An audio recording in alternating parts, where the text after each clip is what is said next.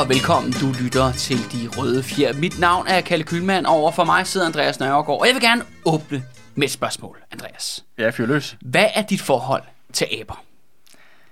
Åh, oh, jeg er ikke sikker på, at jeg har noget forhold til aber. Øh, Du synes, de skal, skal- de sød, sød, god, øh, ulækre... Øh, ja, me- mest nok til den ulækre side, Okay, for, for at okay. være ærlig. Du, er ikke, du er ikke sådan en, der har været i Knuttenborg Safari Park og stikket tørre spaghetti-stykker ud til en eller anden øh, abe, mens du kørt rundt af en eller anden, øh, hvad hedder det, østeuropæer i sådan en ladvogn. Nej, det har jeg sgu ikke. Nej, nå, nå, okay.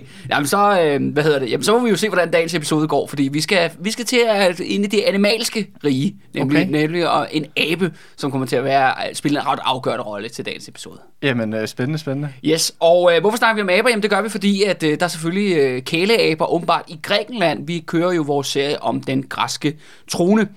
Men inden vi springer ud i dagens episode, som skal handle om Konstantin den Første, det er jo ham, vores tyske, øh, hvad hedder det, tegneseriesfigur, som blev stukket af for den her Fang den brevdue tegneserien der for 90'erne. Så skal vi lige øh, Ja, altså bringe... Kon- Konstantin den første, Ja, som er Konstantin- tron- tronarving til... Tro, tronarving, yes. Ja. Øh, men før vi springer ud i det, så skal vi lige, øh, hvad hedder det, bringe selvfølgelig nogle rettelser. Øh, fordi at øh, der er mange øh, ivrige lyttere derude, som øh, ja, fanger mig i, at det går øh, måske en smule stærkt, og øh, lidt over stok og sten, og så bliver der jo så tjusket lidt på, øh, i detaljerne. For det første, Christian 9. dronning, dronning Louise, hun er ikke søster til Frederik den 7. Det er fætter kusine Okay. bare så vi lige tager med. Så har jeg blevet kritiseret for, at vi bruger de engelske navne. Vi siger jo ikke Geo, vi siger George. Ja. Og øh, det, hvorfor har vi gjort det? Ja, det følte vi måske var nemmest, da vi begyndte. Og nu har jeg så lidt, at øh, bordet fanger Andreas. så jeg, jeg, tænker, jeg tænker ikke, vi, vi, vi, nu har vi kaldt dem i to episoder for George, altså henholdsvis Kong George og Prins George. Ja. Jeg tænker ikke, vi springer over til Kong Geo og Prins Geo fra nu af. Nej. Jeg tror, vi, vi fortsætter der, hvor vi er Ja, ja, startet, lad os bare gøre det. Er det men, nu bliver jeg nysgerrig. Hvad, hvad hedder det i Grækenland? Jamen, det ved jeg sgu ikke, hvordan det udtales. Og det, og det har vi jo også sagt jo, altså vi er fuldstændig håbløse til den græske udtalelse. Man skal ikke, altså, man skal ikke lytte til det her for at forberede sig på sin, øh, på sin badeferie. Vi kan ikke hjælpe jer med udtale eller noget som helst. Okay. Så, Så, vi holder os til George. ja, og det er jo også det der med, at vi vi er også lidt en mærkelig situation, hvor vi har et dansk-tysk kongehus, som er indsat af det britiske kongehus i Grækenland. ja. Og så senere hen Så sprogforvirringen er total. Ja, og så senere hen, så har det jo også øh, det nu afdøde, hvad hedder det nu, øh, hvad hedder det, dronning Elisabeth, hendes mand, øh, William, var det, nej, hvad fanden Ja, prins? Philip. Ja, Philip, Philip, ja. Ja. Han var jo, øh, han var jo en del af det græske kongehus, jo. Jamen, ham kommer først til i dag. Ja. Ja. En mumie, vi husker Ja. i Living Memory, som for nylig er død. Jo, For jeg kan huske, jeg så det i hvert fald, den der øh, serie The Crown, og der øh, bliver han jo øh, præsenteret som The Prince of Denmark and Greece. Ja, Ja. Prøv lige at mærke til, at Danmark er først, ikke? det var meget sjovt, ikke? Nå, men ved du hvad, Andreas, skal vi ikke bare hoppe ud i dagens episode? Det handler i dag om Konstantin den Første, og han åbner simpelthen med, vi åbner simpelthen med en krig. Der kommer til at være rigtig meget krig i den her episode. var, sidste gang var der også krig. Der var også krig. Der er faktisk krig i alle episoderne, stort set, tror jeg. Øh, ja, det er der faktisk. Og, øh, og, men, den her, men den her gang, der starter vi simpelthen med en krig, der hedder Balkankrigen, mm-hmm. som foregår i 1912. Og det er sådan her, at Grækenland, Serbien og Bulgarien, de har allieret sig mod Tyrkiet, eller det osmaniske rige. Og, øh, og det der sker er, at øh, grækerne, de har jo ligesom virkelig dårlig track record for deres krig der i 1897. Som Konstantin ledte. Ja, så Konstantin ledte. Og nu trækker det altså op til krig igen, og det folk er virkelig sådan nervøse for, at Konstantin han skal simpelthen altså, jogge i spinaten igen og fuldstændig fucked op og dræbe en masse, en masse grækere, altså, simpelthen igennem udulighed og dårlig militærførelse, men selvfølgelig, mens de har et billede og en autograf af ham i inderlommen, når de ligger der på, på slagmarken. Men det går faktisk overhovedet ikke så galt. Det går faktisk skide godt i den her krig. Og det gør det jo faktisk primært, fordi at øh, de har serberne med på deres hold. Mange dårlige ting kan man sige om serber, men slås, det er de altid kunne finde ud af. Og det gør simpelthen, at øh, Tyrkiet får simpelthen lammetæsk i den her krig. Altså bo, hvor både øh, ja, Serbien, Grækenland og Bulgarien de går sejrigt ud. Den græske her har været på øh, 120.000 mand, men de mister faktisk 28.000, der bliver dræbt. Der er også mange. Det er fandme mange, men resultatet er ret anderledes. De, de vinder faktisk. Og det der, det, der sker, er, at de indtager faktisk det meste af det, der er i dag det nordlige Grækenland. Okay. Inklusiv den her, den store, vigtige by, Thessaloniki. Ja, lige præcis, som de indtager. Og, og så samtidig afstår Tyrkiet kort efter i fredsforhandlingerne en række øer i det ægæiske hav. Det er mm. de her, alle de her små øer, som ligger sådan ligesom i Mellem Tyrkiet og Grækenland i Ja, dag. lige præcis. Ja. Ikke? Så de, de, de vinder utrolig meget. Så det er virkelig en, en kæmpe sejr, og folk er fuldstændig øh, på månen over, at det er gået så godt. Men der kommer hurtigt, hvad hedder det, skov i glæden. Fordi deroppe i Thessaloniki, så er de der, de er der knap nok i 24 timer, så lige pludselig dukker bulgarerne op. Ja. Og bulgarerne, de vil nemlig også have Thessaloniki. Ja, er det ikke også lidt det tilbagevendende tema i de her Balkankrige, at, øh, at en ting er, at, øh, at der er nogen, der måske ikke er enige om at, at rådte sig sammen mod ottomanerne eller tyrkerne, men lige så snart du så også har fået til, sådan, trængt dem lidt tilbage, jamen så bliver det lidt sådan en, nå, hvem skal så kontrollere det her? Og ja, så, er ja, alle ja. Mod alle, så er det alle mod alle igen. Jamen altså, det hedder jo ikke for sjovt uh, balkanization, eller hvad de siger på, uh, på, engelsk. på engelsk. Ja. ja. Altså, og så derfor har man faktisk i flere måneder langt stand-off Altså hvor altså henholdsvis den bulgarske her er i den ene del af byen, og den græske her er i den anden del af byen. Og alle bare ligesom venter på, hvornår kommer det første skud. I denne situation, der dukker så kong George op. Altså George den første. Som der er kongen. Ja, vores, vores øh, danske prins Wilhelm, som blev til George den første. Han dukker op, og øh, han begynder simpelthen at gå øh, ture øh, rundt i byen hver dag. Okay. Kun med en enkelt øh, bodyguard. Og øh, det fører så til, øh, hvad hedder det, attentatforsøg nummer tre og også det sidste attentatforsøg, der blev begået på George den første. For den her gang lykkedes det faktisk nogen at dræbe ham. Nå, okay. Ja, ja, ja, ja, ja. Altså, det var også det der, vi diskuterede, hvorvidt de, andre, de to første om hovedet var virkelig... I hvert fald nummer to, om det var orkestreret ja, ja, ja, ja, ja, men, men nu kan man sige, at træerne er god nok, fordi de ender med at dør. Hvis, hvis det er i hvert fald et fake attentatforsøg, så går det grueligt galt i hvert fald. Så, så er alt, hvad hedder det, kommunikation øh, fucket op. Ja. ja, fucket op. Men igen, er det virkelig altså en, en sparet affære. Igen, et mærkeligt attentatforsøg. Det, der sker, er, den 8. marts, øh, undskyld, den 18. marts 1913, der går han en tur så rundt i Thessalonikis gader. Hvad, hvad, hvad er det, du udtaler det? Thessaloniki? Ja, tak skal du have. Den der bys, øh, den der bys gader. og, øh, og, og der sker der så det, at der kommer simpelthen en, øh, en ung mand op og skyder ham i ryggen. Okay. Og han dør lige efterfølgende. Og at alle begynder selvfølgelig at tænke, er det en bulgar? Fordi den bulgarske her står i den anden del af byen, ikke? og så betyder det jo krig mellem mm. de her to lande. Men ham, der bliver anholdt og tilbageholdt, han viser sig at være en, en anarkistisk græker, som de skriver. Ja. Og, øh, og der er igen her... Så en, en for det her ungdomshus, som, ja, ja, lige præcis. som og jeg, det, danske jeg, igen, skal administrere. Der står bare alle de der steder, de der kongebiografier, at han var en anarkistisk græker, men det kan betyde jo mange ting. Altså, var han med i en læsegruppe? Var han bare græsk? Altså, hvad, hvad er det, de mener med det her? Ikke? Ja. Øh, men der er en ung fyr, og han øh, skyder ham simpelthen ned. Øh, og så selvfølgelig samme aften, samme nat, der hænger han sig i sin fængselscelle. Ja, i situationstegn. Ja, lige præcis. Ikke? Ja. Igen har vi nogle meget mærkelige omstændigheder omkring det her øh, forsøg. Og, ja, og det er jo bare det der med, hvis vi kan kigge på det for, på nummer to øh, attentatforsøg, og faktisk måske også endda nummer et attentatforsøg, det er jo begge, altså det er jo attentatforsøg, der har været ligesom til for ligesom at styrke kongehusets prestige. Eller det er i hvert fald det, der har været resultatet af dem, mm. om hvorvidt de er falske eller ej. Øh, så har de jo styrket deres prestige, og det har været ligesom en politisk win for dem. Ja. Øh, og det kan man jo også se i den her sparede situation, hvor den græske her er faktisk står ret svagt og ret dårligt, og bulgarerne står sådan deroppe, og det virker som om, de kan tabe. Det kan godt være, at jeg kommer bare til at tænke på, jamen kan jeg vide, om det er et attentatforsøg gone wrong. Fordi at ham der, han bliver fandme hængt hurtigt. Altså, altså der, rettere sagt, det, det virker mere som om, der er noget hemmelig politi, der har brugt døren op og fået ham hængt ja, ja. i hans, i hans celle den samme aften. Ikke? Jo, jo. Ja, og det er også det der med, at det der stempel med anarkistisk græker, ikke? Altså, det er også det der med de der anarkistiske attentatmænd der i starten af 1900-tallet. Det virker også bare virkelig som en markat, der bliver mm. slynget rundt af alle mulige kongelige og øh, magthaver rundt omkring i Europa, ikke? Lige så snart der er bare nogen, der er ude for, jamen, så, det var en anarkistisk øh, fyr, ikke? Fængsel med ham, han begik selvmord, ikke? Ham skal vi henrette og sådan noget, ikke? Mm.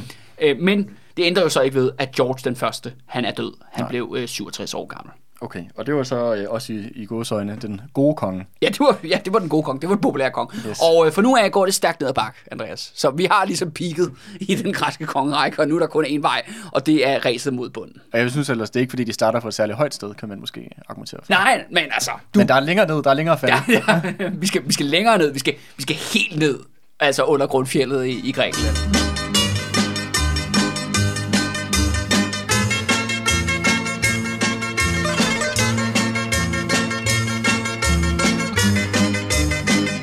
Men øh, ikke særlig overraskende, så kommer så den her krig mod Bulgarien der, den, allerede den 29. juni 1913. Og det, der sker så, er, at Serbien og Grækenland, de går simpelthen sammen. Mod Bulgarien. Og, mod Bulgarien. Og Bulgarien får så tæsk. Og det betyder så, at Grækenland jo kan beholde øh, ja, Thessaloniki og hele det her nordlige Grækenland og alle de her øer ude i det ægæiske hav. Og det betyder jo lige pludselig, at Konstantin den første, som nu også er konge, at øh, han står jo vildt stærkt. Altså han, det er hans all-time high, at kan man sige, som populær monark i Grækenland, som militærleder, som de facto royal diktator kan man sige, næsten i, i den her periode. Øh, fordi han bliver selvfølgelig hyldet som en, en krigshelt, og øh, det sjove er, igen, Andreas, da han kommer tilbage, vender tilbage til Athen, så igen har vi sådan en af de her mærkelige beskrivelser for de her kongehushistorikere. Hvor de ligesom, kan du huske, vi snakkede sidste gang, at børnene var så glade, at de mørede bolcher på ham. Ja, de tyrede bolsjer i hans Ja, ansigt. ja, eller den her gang, der er folk så glade for ham, at de prøver at krasse hans øjne ud. Okay. da han kommer igennem. Altså beskrivelsen er, at da de kommer ridende ind i hestevogn igennem Athen, at folk simpelthen bare fuldstændig kravler op og bare prøver at gribe efter deres øh, kongefamiliens ansigter. Ikke? Okay. Og det gør, de så, det gør de så i glæde, fordi at, øh, de er simpelthen så lykkelige for øh, den her store militære sejr, ja. Ja. Konstantin har Ja, leveret. det, ikke? det er også en anden kultur. Det er en anden måde at udtrykke glæde på. Lige end, præcis, øh, de har jo passion nede, Ja, i de, præcis. nede i de varme lande. Ikke? Men øh, jeg tænkte bare, nu nævnte du det der med sådan, øh, sådan monark skråstreg diktator sådan lidt, lidt laissez-faire. Men hvad er det egentlig for en form for styreform, der er i Grækenland på et tidspunkt? Er det en eller anden form for sådan reduceret borgerlig parlamentarisk demokrati, eller er det et eller andet øh, form for sådan øh, militær øh, junta noget, eller hvad, hvad har vi med at gøre? Ja, det er jo en sjov blanding af faktisk alle de tre ting, du lige sagde der. Altså, der er jo parlament. Ja, fordi sidste Ja. afsnit, der, der introducerede vi nemlig også, nu glem hans navn, en eller Ja, Vinci Lelos, han kommer også tilbage i den her episode her. Ja. ja. Så, så hvad, er det, hvad er det, vi har med at gøre nogenlunde, hvis du kan... Jamen, man kan sige, altså, det minder jo på, altså, det minder på sin vis også om, kan man sige, tiden under Estrup. Altså i Danmark, okay. Okay. på sin vis. Men, men forskellen er bare, at kongehuset er faktisk endnu stærkere, end de er i den danske kontekst. Okay, og så- fordi, at kongehuset sidder på militæret. Ja. Så der er sådan en form for, sådan, en form for begrænset repræsentation somehow, yeah. men, hvor, men, men med stærk alliance med kongen. Ja, lige præcis. Nej, det der sker er hver gang, og der er, altså, det er jo, der er sådan sindssygt mange regeringer, og sindssygt mange kupforsøg. Altså, der er så mange, jeg slet ikke har styr på det. Altså, det er en fuldstændig kaotisk, øh, politisk kaotisk situation i Grækenland, og det er det sådan set igennem hele den her periode, hele, hele vores serie her. Men det, man ser igen og igen, er hver gang, at der er nogen kongehus ikke kan lide, så får de vippes, ligesom vippet ud. Okay. Den eneste, der formår at faktisk bygge en eller anden form for base, som er ligesom uafhængig, det er Vincilelos. Okay. Men det er ikke, jeg vil ikke kalde det et rigtigt, det er jo ikke fordi, han har sådan et, en masse bevægelse bag sig, eller endda sådan et, et, et politisk parti i traditionel forstand. Han har bare også nogle bevæbnede banditter. Mm. Altså, han har også bare nogle magtbaser i, hos nogle folk. Mm. Øh, I staten, som, eller, ja, som, ja, eller ja, indflydelsesrige folk lige, i toppen. Lige. Og, og det man ser faktisk igennem den her periode, det er at, ligesom, at, at i hæren, i officerskorpset i den græske her, at der er en royalistisk fløj, og så er der så en, kan man kalde det en liberal fløj, mm. som så ser til Ventilelos som politisk, øh, politisk leder. Okay. Og, og, og politik foregår primært ved, at de her to fraktioner, de kupper hinanden. Ja. Forstår du, hvad jeg mener? Så, ja. og, og, og, kan sige, de royale er selvfølgelig også der, hvor at kirken er, altså den ortodoxe kirke, mm. øh, og selvfølgelig alle konservative øh, ja. Kræfter. Men, altså, men det er jo det der med, at det er jo heller ikke ligefrem fair and free elections, hvor alle har stemmeret og sådan nogle ting. Fordi så er det klart, at så vil de royale aldrig nogensinde vinde noget som helst parlamentsvalg.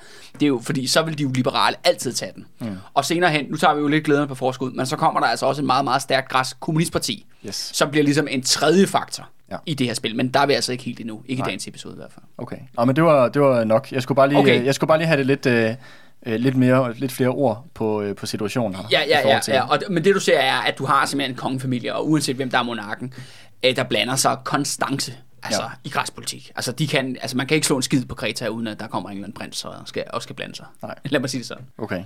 Så tilbage til Konstantin. Ja, det er hans største, hans største øjeblik. Det er der, hvor han ligesom når højden af sin kongegærning. Øh, han piker tidligt, kan man sige, allerede i, i år 1, kan man sige. Som, Hans øh, regeringsperiode, Ja, ja. og, og det, det, der sker simpelthen, at øh, de siger jo så, og det er jo igen, det, er- det er højst sandsynligt royal propaganda, men nu bringer jeg det videre alligevel. At de siger jo, at hans billede, altså det der infamøse fotogra- øh, autografbillede, han har sendt til alle soldaterne, det kommer op og hænge i samtlige græske hjem, ved siden af selvfølgelig det lokale helgen. Ja, ja, ja. Ja, ja, lige ved siden af hinanden. Og så er der sådan noget med, at øh, hver sjette barn bliver kaldt øh, døbt Konstantin i hans ære. Okay. ja, altså, i de, i de her meget, meget få år lige inden, ikke? Ja. Så det ser skide godt ud, ikke? Altså her anden generation, ja. Ja. kan man sige, øh, er kommet, kommet til magten. Men Andreas, det går jo hurtigt for asken og ilden. Fordi allerede året efter, der er vi jo Første Verdenskrig i Ja. 1914. Ja. Og, øh, og, der, øh, og der er det jo sådan her allerede, øh, inden krigs, øh, krigstrummerne er noget, øh, hvad hedder det? Og blive pakket væk. Ja, bliver, bliver Så pakket skal væk, de samle bliver frem igen. Vi bliver pakket ud igen. Og der er det jo sådan her, at Konstantin har jo netop et ret uheldigt, øh, skal vi kalde det image, eller brand, eller hans udseende i det hele taget, fordi han ligner jo en tegneseries-tysker. Og det gør jo, at der er en række andre nationer, inklusive alle de stormagter, hvis noget han sidder på, der bliver rimelig skeptisk Ja. om, hvad, om hvad han er gang i. Fordi det er jo sådan her, alle dem, der backer ham, altså russerne, britterne og franskmændene, de er jo sjovt nok alle sammen i krig med Tyskland mm. under Første Verdenskrig. Og Tyskland bliver jo Og så... Østrig-Ungarn. Og Østrig-Ungarn. Og, Osmanderne. ja, osmanerne og bulgarerne. Ja. Men han er altså dressed up som en tysk tegneseriesfigur, og taler øh, tysk, og vifter rundt med en tysk marskalskav stav og marcherer strækmarsch ud af, af Athen-slottet og sådan nogle ting. Så allerede, da krigen starter, er der sådan en rimelig hæftig mistanke om, at han muligvis er pro-tysk. Okay, er den, er den mistanke begrundet? Øh, så, øh, ja, det vil jeg sige. det, det, det synes jeg, der er, er rimelig godt, det, godt Belæg belæg, for, belæg okay, for. ja. Også fordi der går ikke særlig længe, øh, så bliver Athen ligesom åbnet op til at blive en stor spioncentral for primært den tyske efterretningstjeneste. Ligesom vi også snakkede om under Første Verdenskrig, at København også var Og en stor spionhop. Når nu du selv øh, bringer det op, Andreas, det er faktisk ret sjovt, hvor mange paralleller der faktisk egentlig er mellem Danmark og Grækenland under Første Verdenskrig. Altså godt nok, at det, kon- det bliver meget voldsommere mm. i Grækenland, men, der er, men det er sådan sjovt, hvordan det ligesom hænger sammen, fordi der i Danmark har man jo en pro-tysk regering, men en pro-engelsk monark. I Grækenland er det omvendt. Der har man en pro-engelsk, britisk eller allieret regering, men man har en pro-tysk monark. Mm. Men det er begge to lande, der prøver at holde sig neutrale. Ja. Og det er begge to lande, som har det til fælles, at Churchill gerne vil angribe dem. Mm-hmm. Og vi ved jo, i Danmark, der bliver det jo ikke til noget, lige hængende hår, men i Grækenland, der bliver det til noget. Okay, Og det er jo det, så der britterne sige- invaderer. Ja, ja, det der, eller de allierede invaderer. Altså konsekvenserne af Churchills politik, så skal man se til Grækenland. Altså mm. i det danske tilfælde, altså når man ligesom skal sammenligne med under Første verdenskrig i Danmark. Altså når jeg laver historiske parallelanalyser osv. Ja, ja, men så det, det, det som i hvert fald er øh, den store konklusion på det her, det er der med, at hvor Churchill havde snakket om måske muligvis at invadere Danmark, så gør han det faktisk i Ja, form så er af det, det så ender det faktisk med det ja. faktum af af invasion af, af Grækenland. Ja. ja, en anden ting, som også kan man sige er, øh, er ret sjov, også hvis vi bare lige bliver ved det danske, taler om det før i andre relationer, men vi nævnte jo i sidste episode Erik Witt. Ja, ham er spionchefen, Ja, som den senere rogue bliver, bliver øh, hvad hedder det, øverste kommanderende i militæret senere hen og alt muligt. Ja, ja, ja, gøjl, ikke? Men øh, han får blandt andet en, øh, en ny agent under Første Verdenskrig, og Mhm. øh, det har jeg altid vidst, men det bliver først nu relevant at bringe det op, og det er selvfølgelig vores gode ven, prins George. Okay, så og ham prins der, Valdemar. ham der er anden søn. Ja, lige præcis. Til- ikke? Ham, til ham, ham, hele, hele Ja. episode, sidste episode handler om. Ja. Han kommer faktisk til at operere som agent for Erik Witt under Okay. Første Verdenskrig. Og han bruger blandt andet sit, øh, hvad hedder det, sin royale adgang mm. til at øh, tage til Storbritannien og lave alle mulige backroom deals med det britiske kongehus. Okay. Det var meget sådan sjovt, for den er, han er også, kan man sige, er en, en del af, af det spil, øh, spil deroppe. Ikke?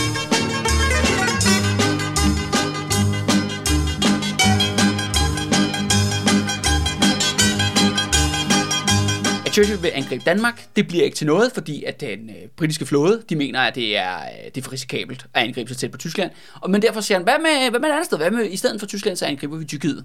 Slår Tyrkiet ud med et hug.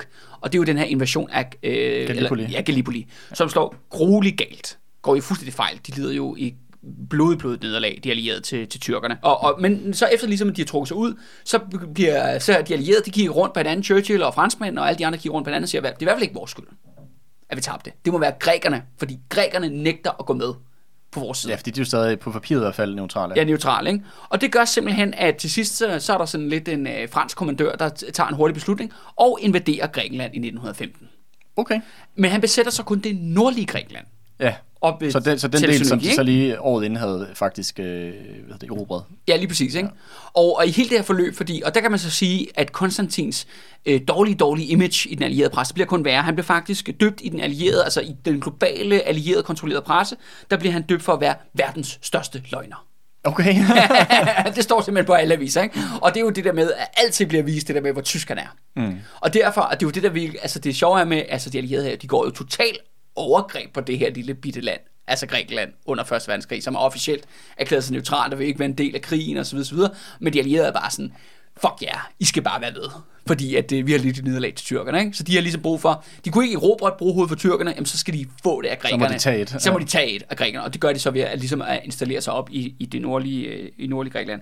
Og det ender også, altså også med ham her, Ventilelos, som jo faktisk egentlig har været premierminister. At ham og Konstantin, de har et showdown, hvor at øh, Konstantin så fyrer ham, og så har vi faktisk et royalistisk diktatur i Athen. Men Ventilelos og hans støtter, de tager til Thessaloniki og sætter op en republik. Okay, så Grækenland er også... under, ja, med hjælp fra de franske styrker. Ja, okay, så Grækenland er sådan set nu også opdelt i, sådan i forhold til i to politiske konkurrerende identiteter. Du kan kalde det den første, første græske borgerkrig, hvis du har lyst. Ikke? Altså, Ja. det, altså, så det der henholdsvis er, kan man sige, et, et pro-royalistisk, tysk pro-diktatur i Athen, og så ja, en mere de facto allieret militærdiktatur med nogle liberale, hvad hedder det, talking heads mm. i Nordgrækenland. Okay. Det, det er sådan en situation. Du kan godt se virkelig, altså allerede en meget, meget kompleks øh, situation i det ungdomshus, der hedder Grækenland, er lige blevet en smule mere kompleks. fordi at, øh, der nu er der simpelthen også nogle franskmænd, der har, der har blandet sig. Ikke? Yes. Og, øh, og, og landet sådan set nu er politisk splittet. Og ligesom fordi, at der er så mange tyske agenter, der opererer i Athen, så vælger så også her fra 1915, der vælger så de allierede at sende selvfølgelig rigtig mange efterretningsagenter til Athen. Mm-hmm. Men det går altså lige en smule over fordi det bliver altså simpelthen øh, den store mafiakrig i Athen. Altså fyldt med terrorbander og folk, der dræber hinanden, altså likviderer hinanden på åben gade, kidnapninger og alt muligt andet, og tortur i forskellige kaos, totalt, altså mega kaos. Okay, så selvom altså, man kan sige, Grækenland er virkelig blevet man kan sige, trukket ind i den her krig på, altså, de er blevet, altså, de er blevet altså, fuldstændig tvunget med, ja. ikke, kan man sige. Og det, det, og det er også det mærkelige er jo så, at du har Venizelos, så siger, ja, Grækenland er gået med på de allierede side. Og, og så, så er der Konstantin, der siger nej, de er... De siger nej, nej, resten af det område, han kontrollerer omkring Athen, er i hvert fald ikke gået med i nogen krig. Ja. Og så samtidig har du så altså henholdsvis den tyske efterretningstjeneste og de allierede efterretningstjeneste, der kæmper i gaderne i. Der kæmper i gaderne i Athen, altså, og det går selvfølgelig ud over civilbefolkningen. Ja, okay. altså, ja, det er en rimelig sparet situation. Det må man sige, kan man sige. Og det er jo så det spørgsmål om, det er så også et attentat. Men i hvert fald Konstantin, han har nemlig ligesom farmand, han har også lige et lille attentatforsøg ja. mod ham og familien. Okay. For det, der sker jo, er, at øh, vi har jo kongepaladset i Athen, ja. som vi taler om, og så er det det her landsted, der ligger lige ud for Athen, hvor kongefamilien faktisk egentlig det meste bor af tiden. Okay. Og det er så de er egentlig ikke det meste af tiden i Athen? Nej, de kunne ikke, de kunne ikke lide grækerne. Skal oh, nej, nej, nej, men, altså, men de kommer ikke udenfor, hvad skal vi sige, det greater Athen area, eller hvad man siger, ikke? Altså, øh, det er mellem det her kongepaladset og, og så henholdsvis øh, det her landsted, ikke? Som, ja. ligger, som ligger lidt ude for byen. Men det her landsted har selvfølgelig en masse jord, skal det siges, og en masse sådan naturpark øh, og sådan mm. nogle ting. Men det, der så sker så her i, i 1916, det er, at lige pludselig, så går der ild, til, ild i den skov, der er på området. Nå, for satan. Og, øh, og der er så spørgsmålet, er, er det påsat brand, eller er det bare en af de her klassiske skovbrænde, som, øh, jeg skulle Syd, sige, som Sydeuropa, som Sydeuropa oplever? Det, ja den, den hænger sgu lidt i luften, hvis du spørger mig. Men det, der så sker, er faktisk, at, og det er jo så lidt det sjove med Konstantin, at det i modsætning at flygte fra så siger han, ej, lad os gå op og kigge på den. Ja. så han tager simpelthen hele sit hof, altså dronningerne, prinsesserne og hele banden, alle sammen ud af det her landsted, op og kigge på den her skov, og så lige pludselig så siger de jo, Vum! altså inden lige pludselig går rigtig hurtigt, ikke? og det er derfor, at siger, det er, der er nogle agenter, der har hældt benzin i, i bålet, eller et eller andet i den du, ikke? Øh, og, men det, der sker, er, altså, de går så lidt i panik, og, og altså, hvor står de så på taget? af der, jamen, de, går, de står midt ud i den her øh, brændende skov. Nå, okay. altså, han er jo løbet, de løbet ud og kigge på lortet jo. Ja, okay. Og det, der sker lige pludselig, det er bare meget, meget hurtigt øh, karton med det her flammer, og så prøver de at løbe som tilbage. Som det siger, når det brænder. Ja, ja, ja, som ja. det klassiske græsk ildlyd, når, jeg, når jeg selv skal sige det. Og, øh, men det, der sker så, at Konstantin kommer ikke så langt, før han falder og brækker foden. Okay. Så han falder om og, og skal simpelthen bæres. Her brændende skov, okay. Det ja, ja, ja, lige præcis. Men det vilde er, at der er 12 personer fra hans hof, der bliver dræbt, altså simpelthen dør i de her flammer. Okay. Så han, men det er også det med, at det er sådan, det er sådan meget, igen, meget mærkelig situation, men der er en kæmpe stor skovbrand i din baghave. Det du gør, at det første du tænker er, lad os løbe ud og kigge på det. du falder over en, en stup og, og brækker din fod, hvor efter at 12, 12 af dine ansatte, de, de dør, dør de bliver forbrændt for kullet i det her... Øh, Flammehav. Ja, ja, og, og det betyder også, at, øh, at det ender faktisk med, at landstedet faktisk bliver brændt af jo. Nå, okay. Men de redder sig livet, og hvor så trækker sig tilbage til kongepaladset, ikke? Og, så, ja. og så bor det resten af, resten af første verdenskrig. Jeg vil sige, selv hvis det har været et attentat, så vil jeg sige, så den måde, som Konstantin han har ageret på, har det i hvert fald øh, heller ikke gjort det lettere for hans overlevelseschancer. Nej, nej, nej, nej, Men det er også bare sådan, men det er sådan mærkeligt, altså... Det er ikke, hvis der står en gut med en uh, pistol øh, peget mod dig, at du så tænker, lad mig løbe tættere på ham, eller sådan. altså, det virker jo, det virker jo rimelig selvmorderisk. Det må man sige, men det virker så til gengæld rimelig sådan tegneseriesagtigt, hvis man var en, en tysk superskurk fra første, første ja, verdenskrig. Altså, hvad ved jeg, sådan uh, Roadrunner-style, ikke? Altså, hvad, hvad ved jeg? Nå, men han overlever godt nok med en brækket fod. Året efter, i 1917, der er de allierede godt træt. Nu er de sådan, okay, nu skal vi af med det der. Vi har ikke kun brug for et halvt Grækenland på vores side, vi har brug for et helt Grækenland på vores side. Øh, så det de faktisk gør, er, at de øh, øh, implementerer en blokade af ting. Og der går ikke så længe, fordi vi skal huske på, at grækerne, de, har, de er fattige, og der går ikke så lang tid før, at rigtig mange folk, de begynder at dø sult okay. under denne blokade. Og samtidig så øh, forhandler Konstantin med de allierede ambassadører på højtryk. Så befolkningen er ligesom nu taget til gisler? Det må man sige. Ja. Altså, de er gisler, og det kan man så sige, jamen det er jo så en, en lille klassisk øh, krigsforbrydelse. Vi kan ikke skrive på på tyskernes øh, centralmagternes, øh, hvad hedder det, Liste. ja, liste over over overgreb, der kan vi så smide, passe og smide over til de allierede i stedet for. Og på, øh, især på skuldrene det dansk-græske kongehus. Ja, ja, ja, lige præcis. Ja, som også jo holder ved med magten og nægter, og nægter at gå af. Og, så, og jo længere tid Konstantin trækker tiden, jo flere mennesker ender med at dø i, i gaderne i mm. Athen. Og det er tydeligvis, at det græske kongehus, eller dansk græske kongehus, de nægter simpelthen at gå af. Og så derfor tænker det blokade åbenbart ikke nok øh, af Athen. Vi skruer lige op for charme, så de begynder faktisk at bombardere byen med skibsartilleri. Og der er for eksempel forhandlinger om, hvor de står inde på det græske kongepalads, hvor at det, granaterne de ryger lige op over, altså, hvad hedder det, paladset, og springer op lige om på den anden side af, af byen, ligesom for lige at, hvad hedder det, sætte stemningen, ikke? Markere- Markere, markere, hvem, ja. hvem der ligesom er bestemmer. Og i sidste ende, så siger okay, Konstantin, fint, jeg går i eksil, det har jeg prøvet før. Jeg vil gøre det igen. ja, jeg kan godt gøre det igen. Øh, Og så tager han til Danmark, eller? Øh, nej, nej, han, han ender faktisk med at tage til, øh, tage til Schweiz, Nå, Nå, faktisk. Okay. Men, men så er det jo så, hvem skal efterfølge ham? Fordi at det er jo så lidt det sjove med de stormagterne der, de allierede, fordi at de jo selv indsat af der familie. Mm. Og de, jo, så de har ikke tænkt sig at back down, de har jo ikke tænkt sig at erklære Grækenland for en republik. Ej, det er jo fuldstændig utænkeligt. Der er jo stadigvæk brug for et kongehus. Ja, ja, ja, det er klart. Det er jo, altså, nu har, når du sagt A, må du også sige B. Ikke? Altså, vi, vi har kommet os til det her fuldstændig retarderede kongehus af tyske superskurke. Vi må da selvfølgelig fortsætte, hvor vi slap. Men de er meget sådan, det skal selvfølgelig ikke være Konstantins ældste søn, som hedder også George. Han vil senere blive kendt som George den anden. Okay, men jeg kan høre, at han kommer måske til magten på et eller andet Ja, tidspunkt. det kan man sige, når man, når man får et total efter sit navn.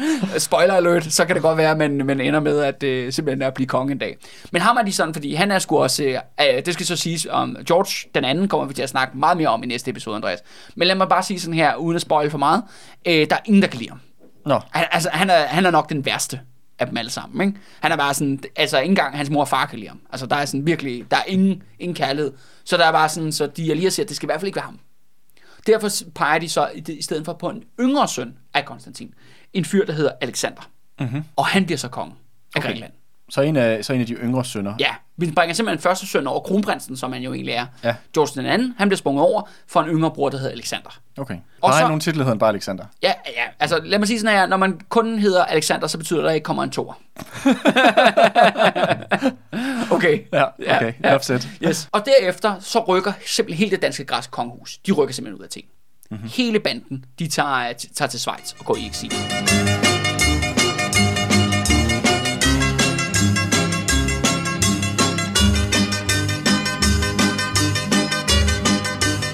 Og, øh, og før vi ligesom øh, skal kigge på øh, kong Alexanders korte, men gloværdige øh, regering, så skal vi lige have et tidsspring til en anden, eller en, en, hvad hedder det, en anden yngre søn af Konstantin den første, en fyr, der hedder prins Paul. Prins Paul? Ja, okay. fordi han bliver, han, han ender i også, spoiler alert, han ender også med at få en episode her på showet. Mm.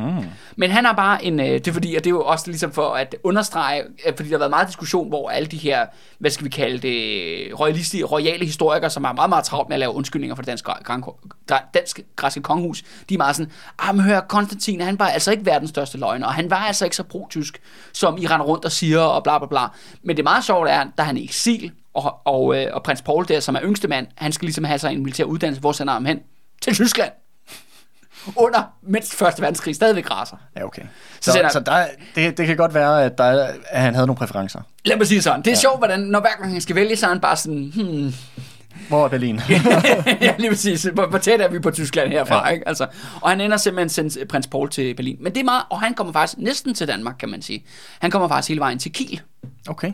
Altså, Frederik den 6. og de røde 80 Ja, ja. hovedstad. Ja, ja, deres yndlingsby. Ja, det er yndlingsby. Og det er ret grineren, hvornår han ankommer, Andreas. Prøv at, prøv, at gætte, hvornår han ankommer til Kiel. Altså, tænker du årstal eller årstidsmæssigt? Ja, eller? ja, ja, fordi øh, lige så snart jeg siger det, så vil der ringe en klokke for dig, tror jeg. Okay. Lad mig sige sådan her, vi nærmer os efteråret 1918.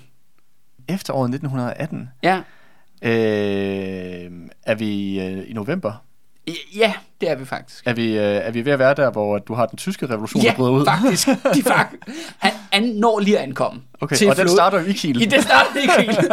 og det er det, der er så grineren, fordi den her øh, højreorienterede, konservative, øh, meget, meget pro-tyske kejserfamilie øh, prins, han, dog, han skal have sig en god flådeuddannelse. De sender ham selvfølgelig til flådeakademiet i Kiel. Og han når lige at komme ind ad dørene, hvor at alle andre går ud af dørene. Ja. I fører røde flag og, og, hvad hedder det, bagnetter, ikke? Og de er på vej til, øh, til Berlin og så videre, så videre. For at vælge kejseren. Han, han Ja. når faktisk lige at ankomme, da den tyske revolution starter i Kiel. Okay, sindssygt. Og, øh, og det griner er, at historien går så på, at han er den sidste, der er tilbage på flådebasen. Okay.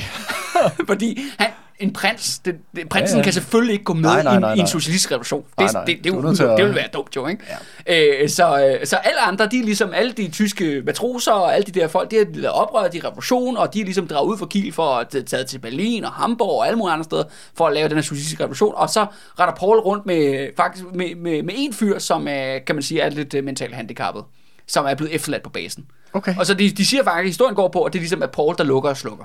Ja. Så han, han, han, han, Han- han låser lige efter sig. Ja, han, han låser lige flådebasen af i Kiel, og så, øh, og så bliver han nødt til at tage til hjem til farmand, Konstantin første i Schweiz. Okay. Det var bare sådan sjov. Øh, Det er ret sjovt. Altså, det er jo ikke fordi, de har nogen som helst historie Nej, det er meget sjovt tilfældighed. Virkelig, altså han blev bare, kan man sige, fanget i historiens malmstrøm. Fuldstændig. Her, ikke? Det mener jeg, ja, det mener jeg, han skulle have sådan en fin uddannelse, det ender han ikke med, fordi der er ligesom, det, Der er der, der er lukket. Ja, ja, Der er så der er, sådan er det, når der sådan en arbejdeopstand lige kommer, øh, Ja, på tværs, ikke? kommer på tværs. Ja.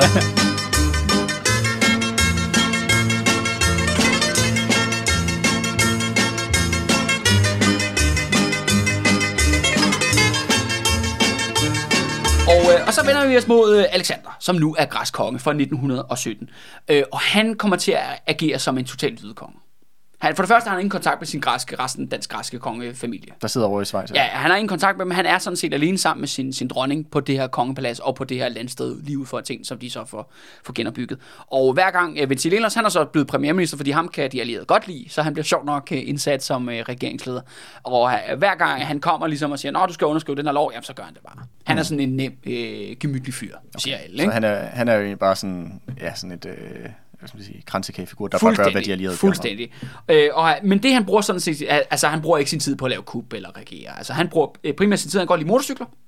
Ja. Han kører på motorcykel. Fornuftigt. Fornuftigt, og han kan godt lide sin, øh, sin cheferhund. Så han kører en masse ture på sin motorcykel med sin hund.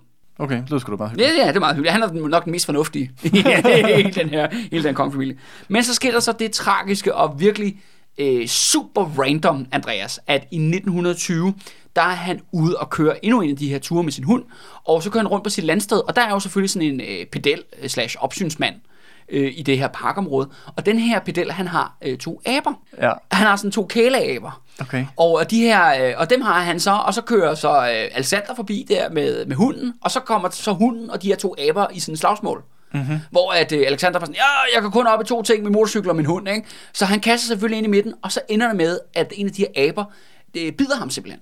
Okay. Og det dør han af. Nå, altså sådan en forgiftning. Ja, ja, han, okay. okay. han blev simpelthen dræbt af en abe. Og, øh, og det er så her, kan man sige, at det dan- øh, dansk græske kongehus, øh, de har sat en række rekorder øh, inden for, for hvad, hvad hedder det, for, røg, for det royale. Ja. Og de har også den eneste rekord, at den eneste konge, der er blevet dræbt af en abe, det er selvfølgelig det danske græske kongehus, og det er simpelthen Alexander. Okay, så, så hvis vi bare lige skal... Han får blodforgiftning, ikke? Ja, så hvis vi lige skal bare se ind på de seneste år, så øh, George den første der, han bliver myrdet i det der attentat i Thessaloniki. Ja, Så har vi i så, 1913. ja, ja, så har vi så efterfølgeren, Konstantin første, der bliver afsat. I tager til 1917. Eksil, tager til eksil i Schweiz. Og så har vi så ham der lydekongen Alexander, der bliver dræbt af en abe med, lige med meget dårlig mundhygiejne. Ja, åbenbart, ikke? Ja. Øhm, så det, det er jo ikke ligefrem, fordi det er en u- meget øh, gloværdig sådan, track record. Nej, det, må, det, det kan man ikke lige frem påstå. Nej. Men nu st- står Grækenland jo så i den her situation her i 1920, at øh, der er ikke nogen konge. Altså mere, fordi at øh, resten af familien er gået i eksil jo. Hvad så er det så bare ham, der Ventilelos, får han så bare lov til at... Ja, og der er Ventileus, der har ligesom magten, og så er han sådan lidt, hvad, hvad med en republik? Ja, Hvad med... Hvad Var med det ligesom, noget? Ja, var, var det noget? Kom, uh, everybody, ikke? Altså, hvad, hvad med ligesom at, at prøve ligesom at... at Shake prøve, things up. Ja, shake things up. Uh, men, og det går han faktisk til valg på i 1920. Altså det helt store sådan, stem på mig, jeg indfører republik. Lad os mm. komme af med de der, den der retardo klub. Altså, det, nu må nok er nok. Men problemet er bare, at mens at, øh, ja, Paul har fiset rundt op ad Kiel, og Konstantin har, har været deprimeret i Schweiz, så er der jo så sket det, at øh, Grækenland har ligesom fortsat, øh, de har gået direkte over for 1. verdenskrig, og direkte ind i en angrebskrig mod Tyrkiet. ja. Og besat store områder af Tyrkiet. Ja. Og man skal huske på, at Ventilelos' politiske program, det er jo, at Konstantinopel, det der er Istanbul i dag, skal være Grækenlands nye hovedstad. Øh, ambitiøst. Am- meget ambitiøst, Andreas. Og det er også en kende mere, hvad, end hvad de kan gabe over. Fordi at selvom de har besat utrolig store områder af det, der er det mest vestlige Tyrkiet, øh, så er det mere, end de simpelthen kan gabe over. Og samtidig omkring Ankara, der er jo ham her, Kemal Atatürk, som vi allerede har nævnt. Ja, han, han ledede jo den ja, revolution, som der grundlægger det moderne Tyrkiet jo. Yes. Så han er jo ja, Tyrkiets landsfader, kan, bliver han i hvert fald blandt mange Ja, det er det, kan, som. kan, jeg kan i dag i hvert fald også. Ikke? Ja. Ja. Og han er jo i gang med at samle sådan en, øh, lige, lige, hvad hedder det, Her. en, en god her, og så marcherer han ellers øh, vestpå. Og det er sådan her, at øh, det kan godt være, at Konstantin ikke var den store herfører, men det er Ventilelos sandelig heller ikke. Fordi at øh, den græske her er en ret dårlig situation, helt klassisk. De har ikke noget mad, de har ikke noget ammunition, øh, de fryser op i de tyrkiske bjerge, øh, og de har rigtig, rigtig dårlig ledelse. Og det kan godt være, at de har måske skiftet det ene billede ud med et billede af Ventilelos i stedet for, det ændrer sådan set ikke på situationen. Grækenland har jo været i virkelig lang altså mange år i krig nu, når vi når ind til i starten af 1920'erne, og derfor er befolkningen også rimelig krigstrætte. Og, og det gør simpelthen, at... Ja, det forstår man da godt. Ja, det forstår man udmærket godt. Og det gør simpelthen, at uh, Ventilelos, han taber det her valg. Nå, Han taber simpelthen regeringsmagten. Det lød lidt som om, at bolden ligesom bare var lagt perfekt til ham, til han bare skulle lige sparke den i mål. Ja, og men så det, indføre republikken, ikke? Ja, men det der er formår så ikke. Men der er så på grund af den her virkelig, altså shitshowet over i Tyrkiet, der bliver Ja. kun bliver værre fra dag for dag, at det er derfor, han taber valget. Og det betyder så, at den røg... Som også er fodret af hans egen ambi- øh, fuldstændig vanvittige øh, ambition. Ja, make Greece great again, ikke? Eller Ja, greater, eller altså the greatest, ikke? Altså, Ja. det, og, det, og det går så grueligt galt. Og det betyder så, at øh, konservative roya- øh, royale kræfter griber, griber regeringsmagten. Og, og de, de sjove er, at de lover selvfølgelig, øh, de snakker overhovedet ikke om kongehus. Øh, men de lover selvfølgelig fred og alt muligt andet gøjl og brød og alt sådan noget. Og det de gør, er, at de leverer hverken fred eller brød, og de får Konstantin tilbage. Okay. Men det fede er, for ligesom at give det et, øh, et genskær af, legitimitet politisk og i verdens øjne, så arrangerer de en folkeafstemning okay. om, hvorvidt Konstantin må komme tilbage. Og det bliver selvfølgelig et kæmpe ja. Det bliver rundt ja, og det får man primært ved, at alle soldater stemmer fem gange. Okay. Så simpelthen det, der sker, er, at man simpelthen får rullet, at tager alle de græske soldater, man har, og simpelthen, og de officererne stemmer, stemmer sikkert glædeligt på Konstantin fem gange. Yes. Jeg formoder, at de menige er, er, har brug for noget mere overtagelse. Ja. Men de får også de stemt fem gange. Men kan man ikke også tænke, hvis, hvis de også ser, okay, øh, jeg ved selvfølgelig ikke, om det, hvor- hvornår, hvordan det passer helt præcis timing, men må ikke også mange, øh, hvis Ventililos der, hvis han både har kastet landet ud i den her vanvittige krig, som også de, der, som de der soldater nok også godt kan se, der er ikke lige de kæmpe muligheder for at vinde, Ja, og de måske gerne bare hjem. ja, ja. Så ja, det kan jo være et nederlag til Ventililos, og det betyder, at de kan få lov til at komme hjem med skinnet i behold. Ja, ja, Altså- og man kan sige, at Konstantin var jo ligesom teknisk set det herføreren, der vandt den der Balkankrig der mm. i 1912. Altså, Konstantin får 1 million stemmer om at komme tilbage, og der er kun 10.000, der stemmer imod. Okay. Men altså, det er et shit papir. Det er en, fa- det er en falsk afstemning. Ja, ja. Der var Men- også nogle flere mennesker i Grækenland end en million på det Ja, tidspunkt. ja, ja, ja, ja, og det, er øh, hør, det er kun mænd i militæret, der får lov til at stemme. Ja. Ja. Og de stemmer så, og, og, og, og de får lov til at stemme fem gange på Konstantin. Ja. Og, og, og der kun, og, men der er så stadigvæk bare 10.000, der stemmer nej. Ja. Åbenbart, det der tør det, ikke? Men det betyder så, at hele det, det dansk-græske shitshow kommer tilbage. Konstantin is back, baby. Ikke? De rykker ind i, i Athen igen. Og, øh, men de rykker faktisk direkte ind i, øh, kan man sige, det der er et falit bo. De opdager, at da Konstantin lige så kommer tilbage til magten, og det bliver jo rimelig hurtigt et royalt diktatur igen, lige så snart Konstantin er kommet tilbage. De opdager simpelthen, at de er bankerot. Altså landet. Ja, der er ikke noget økonomi, de har ikke noget at føre krig for, og samtidig begynder Atatürk et offensiv over i, øh, i det vestlige Tyrkiet. Ser virkelig, virkelig dårligt ud. Alting tegner på, at det bliver en katastrofe.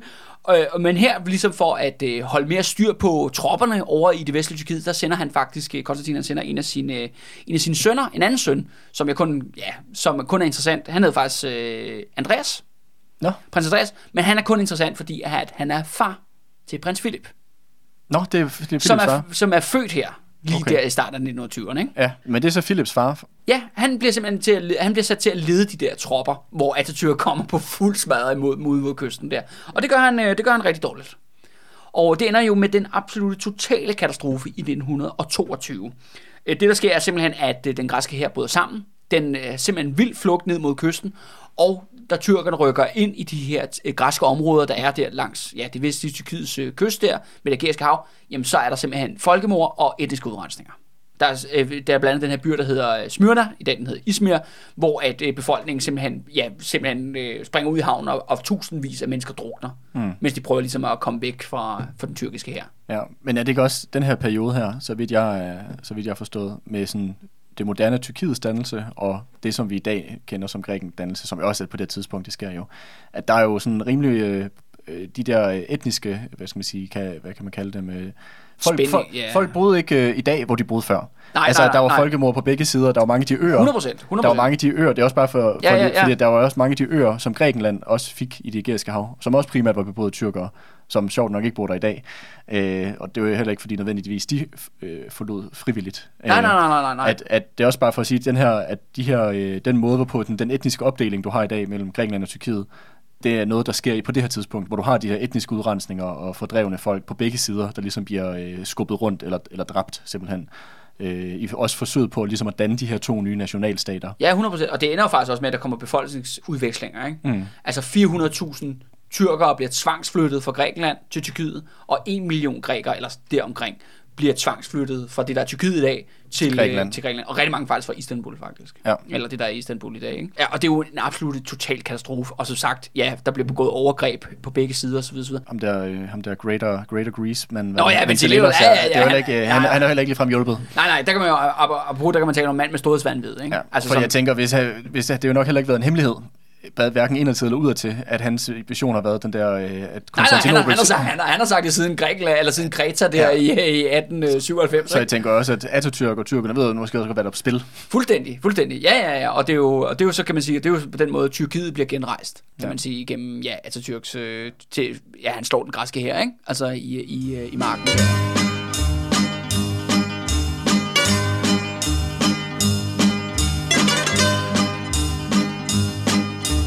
Men Andreas, inden vi øh, skal lige tilbage, og hvad der kommer til at ske med den danske konge, skal vi lige have et øh, lille tidsspring tilbage til Danmark, og øh, prins George mm-hmm. og prins Valdemar.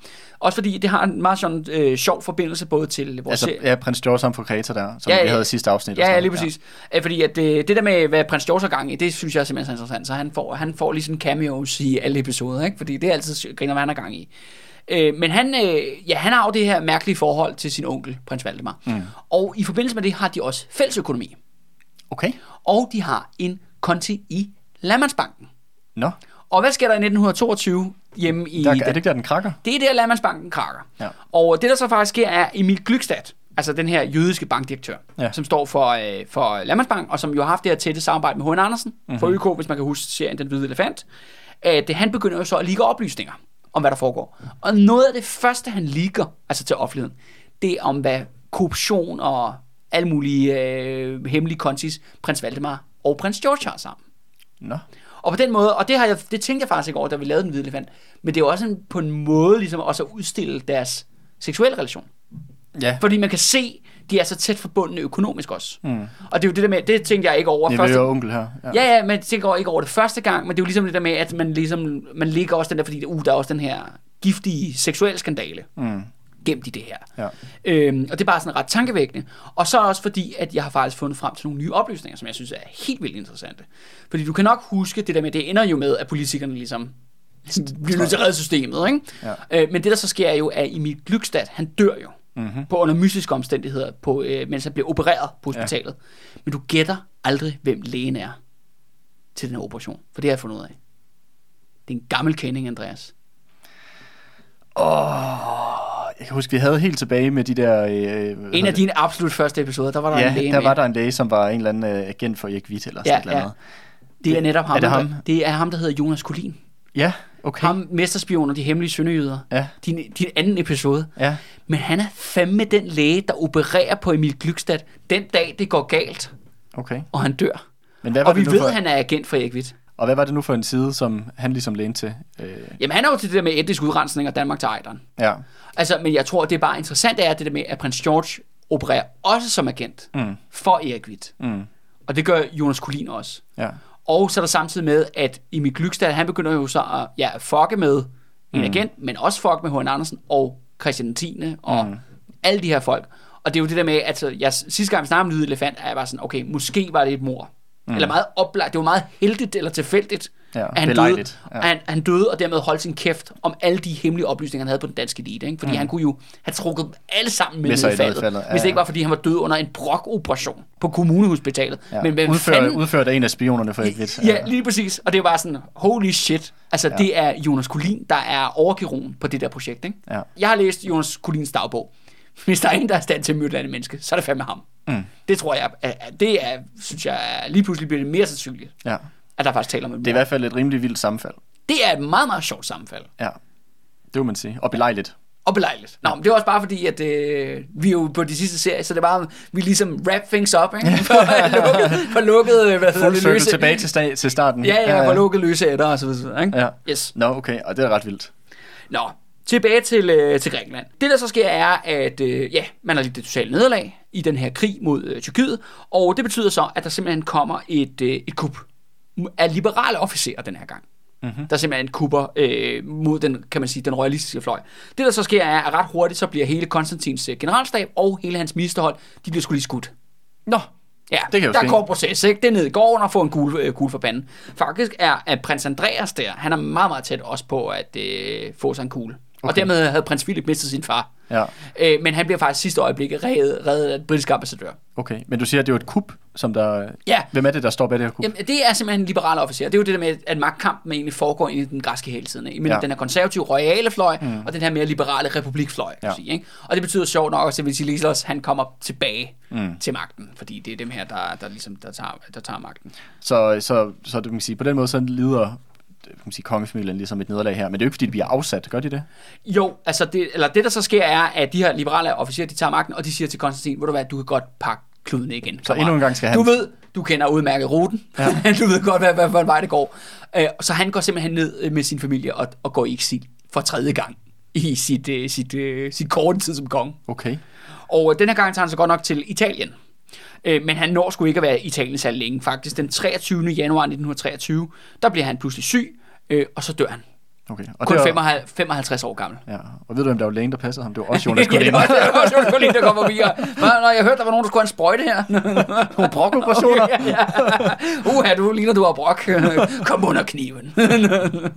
men han, han dør simpelthen. Okay. Øh, og, og det, men faktisk er det sådan her, at det kan godt være, at de liberale har gennemført et, øh, et kup, men øh, de tænker, at øh, de var ikke færdige med, danske, eller, undskyld, med dansk græske kongehus. For nu tænker de faktisk, at også fordi Alexander er jo død, han er blevet dræbt af aben, så nu er det sådan, ah, de, de bryder sig sgu ikke om det, men de bliver sgu nok nødt til at gøre George den anden til kongen af Grækenland. Okay, så sønnen af Konstantin først. Ja, den ældste søn af ja. Konstantin først, George den anden, han bliver så konge.